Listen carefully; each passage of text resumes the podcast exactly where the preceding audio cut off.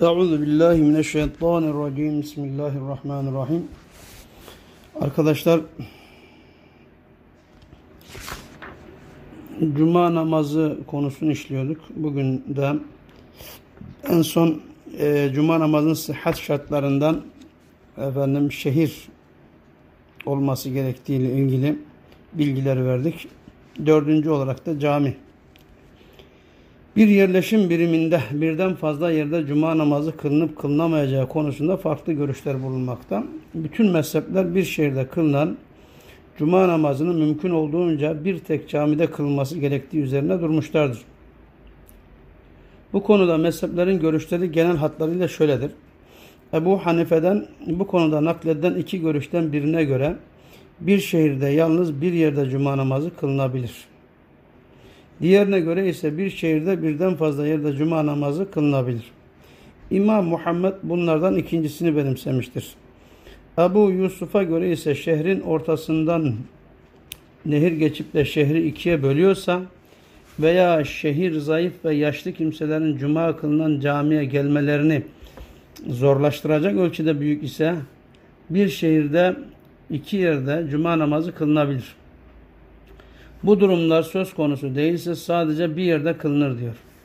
Hanefi mezhebinde fetvaya esas olan ve kuvvetli bulunan görüş, bir şehirde birden fazla cami bulunması halinde bütün camilerde cuma namazı kılınmasına cevaz veren görüştür ki, bu zaten Ebu Hanife'den nakledilen iki görüşten biri ve aynı zamanda İmam Muhammed'in de görüşüdür. Şafiilere göre bir şehirde birden fazla cami bulunsa bile birden fazla yerden kılmayı zorunlu kılan sebepler olmadıkça sadece bir camide cuma namazı kılınır.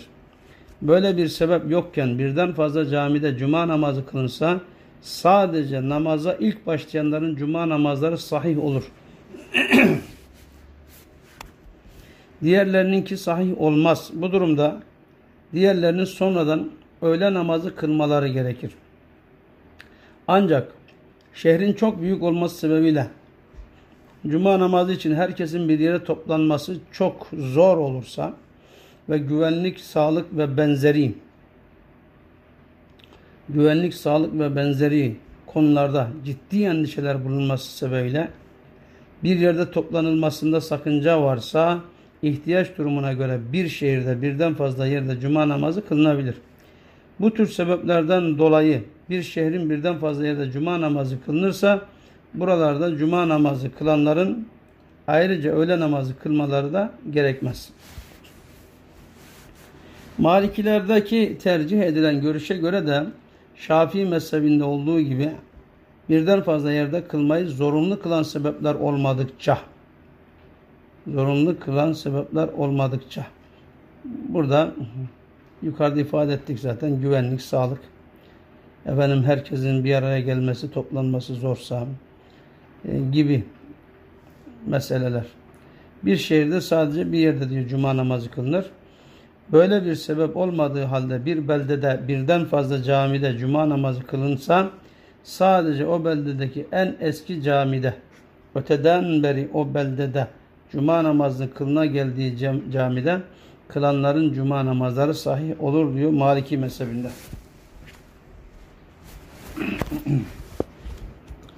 Hanbelilere göre de zorlayıcı sebepler yoksa bir şehirde sadece bir yerde cuma namazı kılınır. Bir cami yeterli olduğu halde iki camide, iki cami yeterli olduğu halde üçüncü camide cuma namazı kılınamaz. Hanbelilere göre ihtiyaç bulunmadığı halde birden fazla yerde cuma namazı kılınsa bu durumda sadece devlet başkanı veya temsilcisinin kıldırdığı cuma namazı sahih olur. Bu durumda cuma namazını önce veya sonra kılmak önemli değildir diyor Hanbeli mezhebi. İzin, beşincisi de izin cumanın sahih olmasının şartlarından, sıhhat şartlarından. Hanefiler cuma namazını devlet başkanı veya temsilcisinin ya da bunlar tarafından yetkili kılınan bir kişinin kıldırması gerektiğini ileri sürmüşlerdir. Hanefilerin dışındaki diğer mezhepler Cuma namazının geçerliliği için bu şartı aramazlar.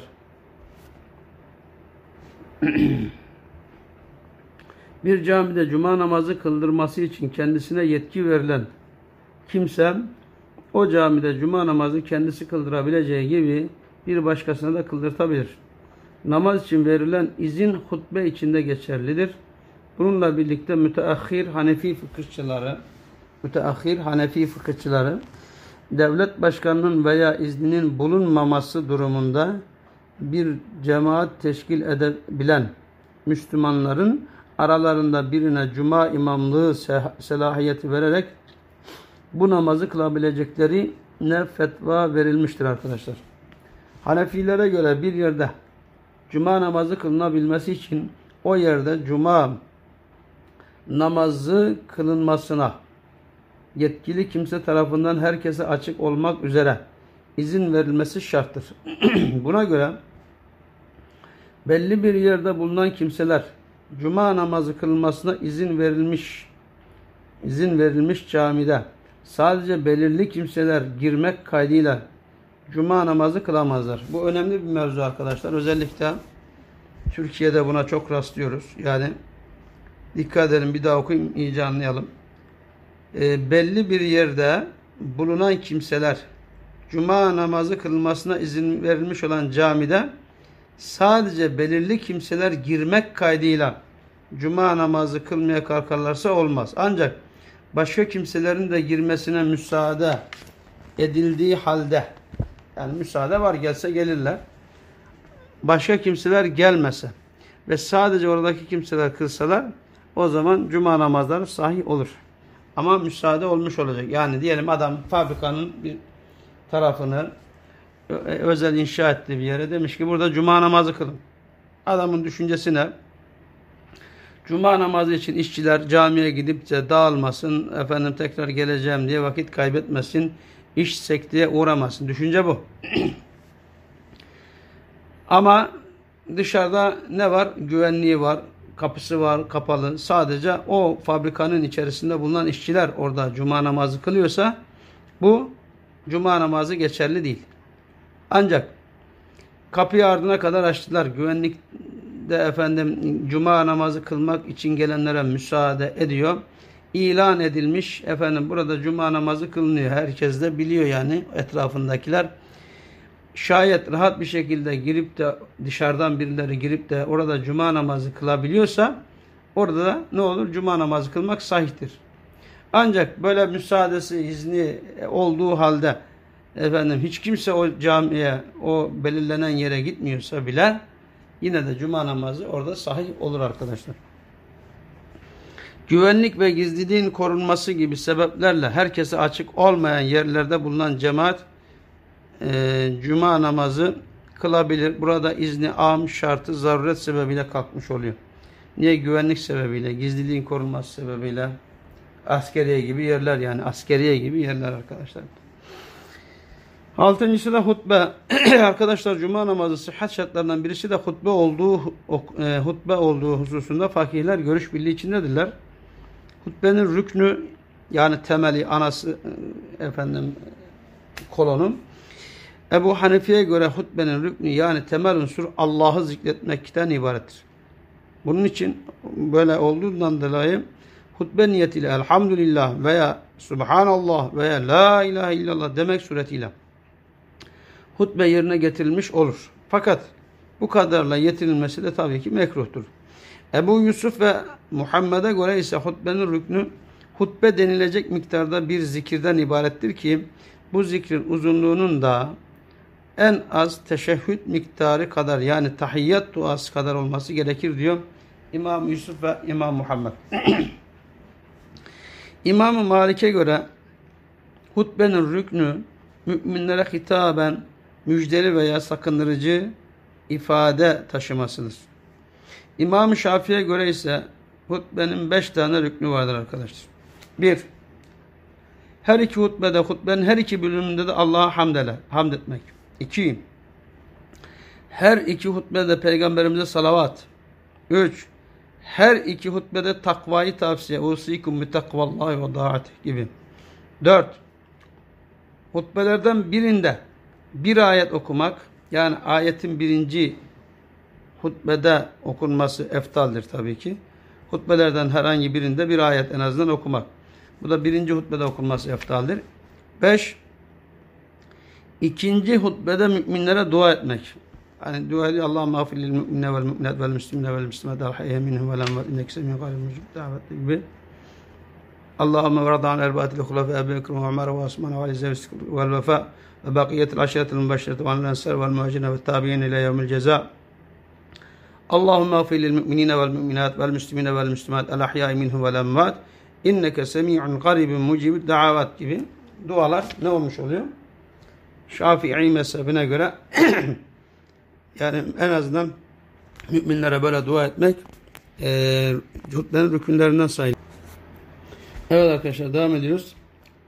Hanbellere göre ise hutbenin rükünleri sonuncu hariç şafilerdeki ile aynı. Yani ikinci hutbede müminlere dua etmek hariç diğerlerin hepsi aynı. Hanbellere göre. Bu mevzu önemli arkadaşlar.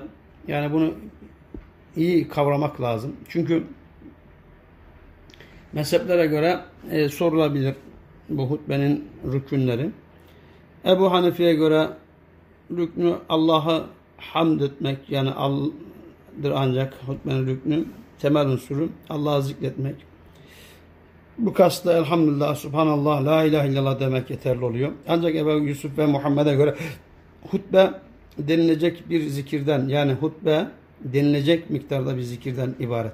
Bu da teşehhüd miktarı tutacak kadar, tahiyyet duası kadar olması gereken bir zaman. İmam Malik'e göre hutbenin rüknü müminlere hitaben müjdeli veya sakındırıcı bir şey ifade taşıması lazım. İmam Şafii'ye göre zaten bildirdik. Her iki hutbede hutbenin her iki bölümünde Allah'a hamd etmek, her iki hutbede peygamberimize salavat getirmek, her iki hutbede takvayı tavsiye etmek, hutbelerin birinde bir, en azından bir ayet okumak ki bu da birinci hutbe dedik. İkinci hutbede de müminlere dua etmek. Hanbellere göre neydi? Hutbenin rükünleri sonuncu hariç şafilerinkiyle aynı. Bir de hutbenin sıhhat şartları var arkadaşlar. Bu sıhhat şartlarında okuyup e, dersimizi dersimizi bitireceğiz. Hanefilere göre cuma namazı hutbesinin sahih olabilmesi için şu şartları bulundurması lazım. Bir, vakti içinde okunması lazım.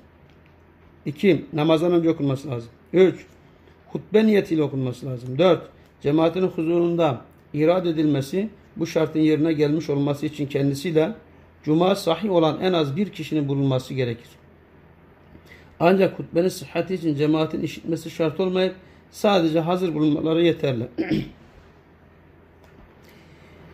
hutbe ile namaz arasını yiyip içmek gibi namaz ve hutbe ile bağdaşmayan bir şeyle kesilmemesi lazım. Beşincisi bu. Evet arkadaşlar. Hatibin hadesten taharet ve setri avret şartlarını taşıyor olması ve hutbeyi ayakta okuması şart değildir. Fakat bunlara riayet edilmesi gerekir. Çünkü bunlar kabul edilen görüşe göre sünnet olmakla birlikte bunların vacip olduğunu söyleyenler de bulunmaktadır.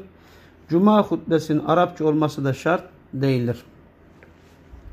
Malikilere göre ise Cuma namazı hutbesinin geçerli olmasının şartları şunlar. Hatibin ayakta olması, her iki hutbenin de öğle vakti girdikten sonra irade edilmesi, her iki hutbenin de hutbe olarak nitelendirilecek içerikte olması, 4. Mescidin içinde irade edilmesi, 5. Namazdan önce olması, 6. En az 12 kişilik bir cemaatin huzurunda olması, zaten Malikilere göre neydi? Cuma'nın kılınabilmesi için en az 12 kişi olması lazım idi. Hutbe içinde bu geçerli ama Hanifilerde hutbe için bir kişi olması yeterli. Normalde Hanifilerde neydi? İmam hariç üç kişi olması lazım idi. Cuma namazının geçerli olabilmesi, kılınabilmesi için. Yedi açıktan okunması, sekiz Arapça olması, dokuz hutbenin arasına ve hutbe ile namaz arasında başka bir meşguliyetin sokulmaması. Bunlar Maliki mezhebine göre e, efendim hutbenin sıhhat şartlarıdır arkadaşlar. Malikilere göre de hatibin abdestli olması şart olmadığı gibi hutbe niyet hutbede niyet de şart değil. Ancak e, şeyde neydi? Hanefi mezhebinde hutbe niyet hutbeye niyet şarttı arkadaşlar. Şafilere göre cuma namazı hutbesinin sahih olabilmesi için gerekli şartlar şunlardır. Hutbenin beş rüknünden birinin Arapça olması.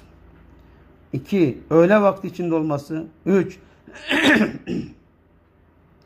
Hatibin gücü yetiyorsa hutbeler ayakta okuması. 4.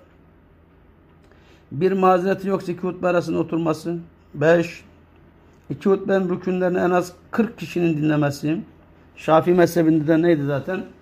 Cuma namazının efendim kılınabilmesi için bir memlekette yolcu olmayan efendim orada barınan, yiyen yani o ev, yurdu, meskeni orada olan en az 40 kişinin olması lazımdı. Cuma namazı kılabilmeleri için. Hutbenin namazdan önce okunması ve gerek hutbelerin arasına gerek hutbe ile namazın arasına başka bir meşguliyetin katılmaması. 7. Hatibin hadesten ve necasetten temiz olması. 8. Hatibin setri avrete riayet etmesi. 9. Hatibin erkek olması. 10. Hatibin 40 kişinin duyabileceği şekilde sesini yükseltmesi. 11. Hatibin imamlığının sahih olması. 12. Hatibin namazın farz ve sünnetlerini birbirinden ayıracak kadar bilgi sahibi olması. Hiç değilse farzı sünnet olarak bilmemesi lazım. Şafilere göre de hutbe için niyet şart değildir arkadaşlar. Evet. Hutbenin sünnetlerinde ve mekruhlarında okuyup dersimizi öyle bitirelim madem. Hutbenin sünnetleri bir hatibin hutbe için minbere kolayca ve kimseye eziyet etmeden çıkabilmesi için minbere yakın bir yerde bulunması. Cuma'nın ilk sünnetinin minberin önünde kılması, böyle yapmaması yani mihrapta veya minberde, minbere uzak bir yerde kılması mekruh. 2. Hatibin minbere çıktıktan sonra cemaate dönük olarak oturması ve okunacak ezanı bu şekilde dinlemesi. 3. Ezanın hatibin huzurunda okunması. 4. Hatibin ezandan sonra kalkıp her iki hutbeyi ayakta okuması. Hutbenin ayakta okunmasının vacip olduğu yönünde görüşte bulunmaktadır. 5. Hutbe okurken hatibin yüzünün cemaate dönük olması. 6. Hutbeye gizlice Euzu billahi mineşşeytanirracim dedikten sonra yani euzu çektikten sonra sesli olarak Allah'a hamd ve sela ile başlaması. 7. Kelime-i şehadet okuması ve peygambere salavat getirmesi. 8. Müslümanlara nasihatta bulunmak. 9. Euzu ile Kur'an'dan bir ayet okunması. 10. Hutbeyi iki bölüm halinde yapması ve iki hutbe arasında kısa bir süre ortalama 3 ayet okuyacak kadar oturması. 11. İkinci hutbeye de birincide olduğu gibi Allah'a hamd ederek ve Hazreti Peygamber'e salavat getirerek başlaması. 12. İkinci hutbede müminleri af ve mağfiret etmesi, müminleri af ve mağfiret etmesi, onlara afiyet ve esenlik vermesi ve onları muzaffer kılması için Allah'a dua etmesi. 13. İkinci hutbeyi birinciye göre daha alçak sesle okuması. 14. Hutbeyi kısa tutması. 15. Hutbeyi cemaatin işitebileceği bir sesle okuması. 16. Abdestli olması ve avret yerleri örtülü bulunması. Bunların vacip olduğunu da olduğu da söylenmiştir dedik. 17 zaten Şafii mezhebine göre bunlar e, hutbenin sıhhat şartlarından biliyorsunuz. 17 hutbeden sonra namaz için kamet getirilmesi. 18 cuma namazını hutbe okuyan kişinin kıldırması. Bu da nedir arkadaşlar? Hutbenin sünnetidir. Hutbenin mekruhları. Hutbenin sünnetlerini terk etmek mekruhtur. Ancak ayrıca hutbe okunurken konuşmak ve konuşan birini konuşmaması için uyarmak tahrimen mekruh neydi, neydi yani? Harama yakın mekruh. Hatta hatib ile cemaatin dini meselelerde soru cevap şeklindeki konuşması dahi Hazreti Peygamber'den bu yönde bazı uygulamalar rivayet edilmekle birlikte cami disiplini bozacağı gerekçesiyle hoş karşılanmamıştır. Hutbe dinleyenlerin sağa sola bakmaları, selam verip almaları da mekruhtur. Hatta Hazreti Peygamber'in adı anıldığı zaman ya sessiz kalmalı ya da içinden salatu selam etmelidir. Hutbe esnasında namaz kılmak dahi nedir arkadaşlar? Mekruhtur. Bunlara dikkat edilmesi lazım. Ve dersimizi böyle noktalamış olduk.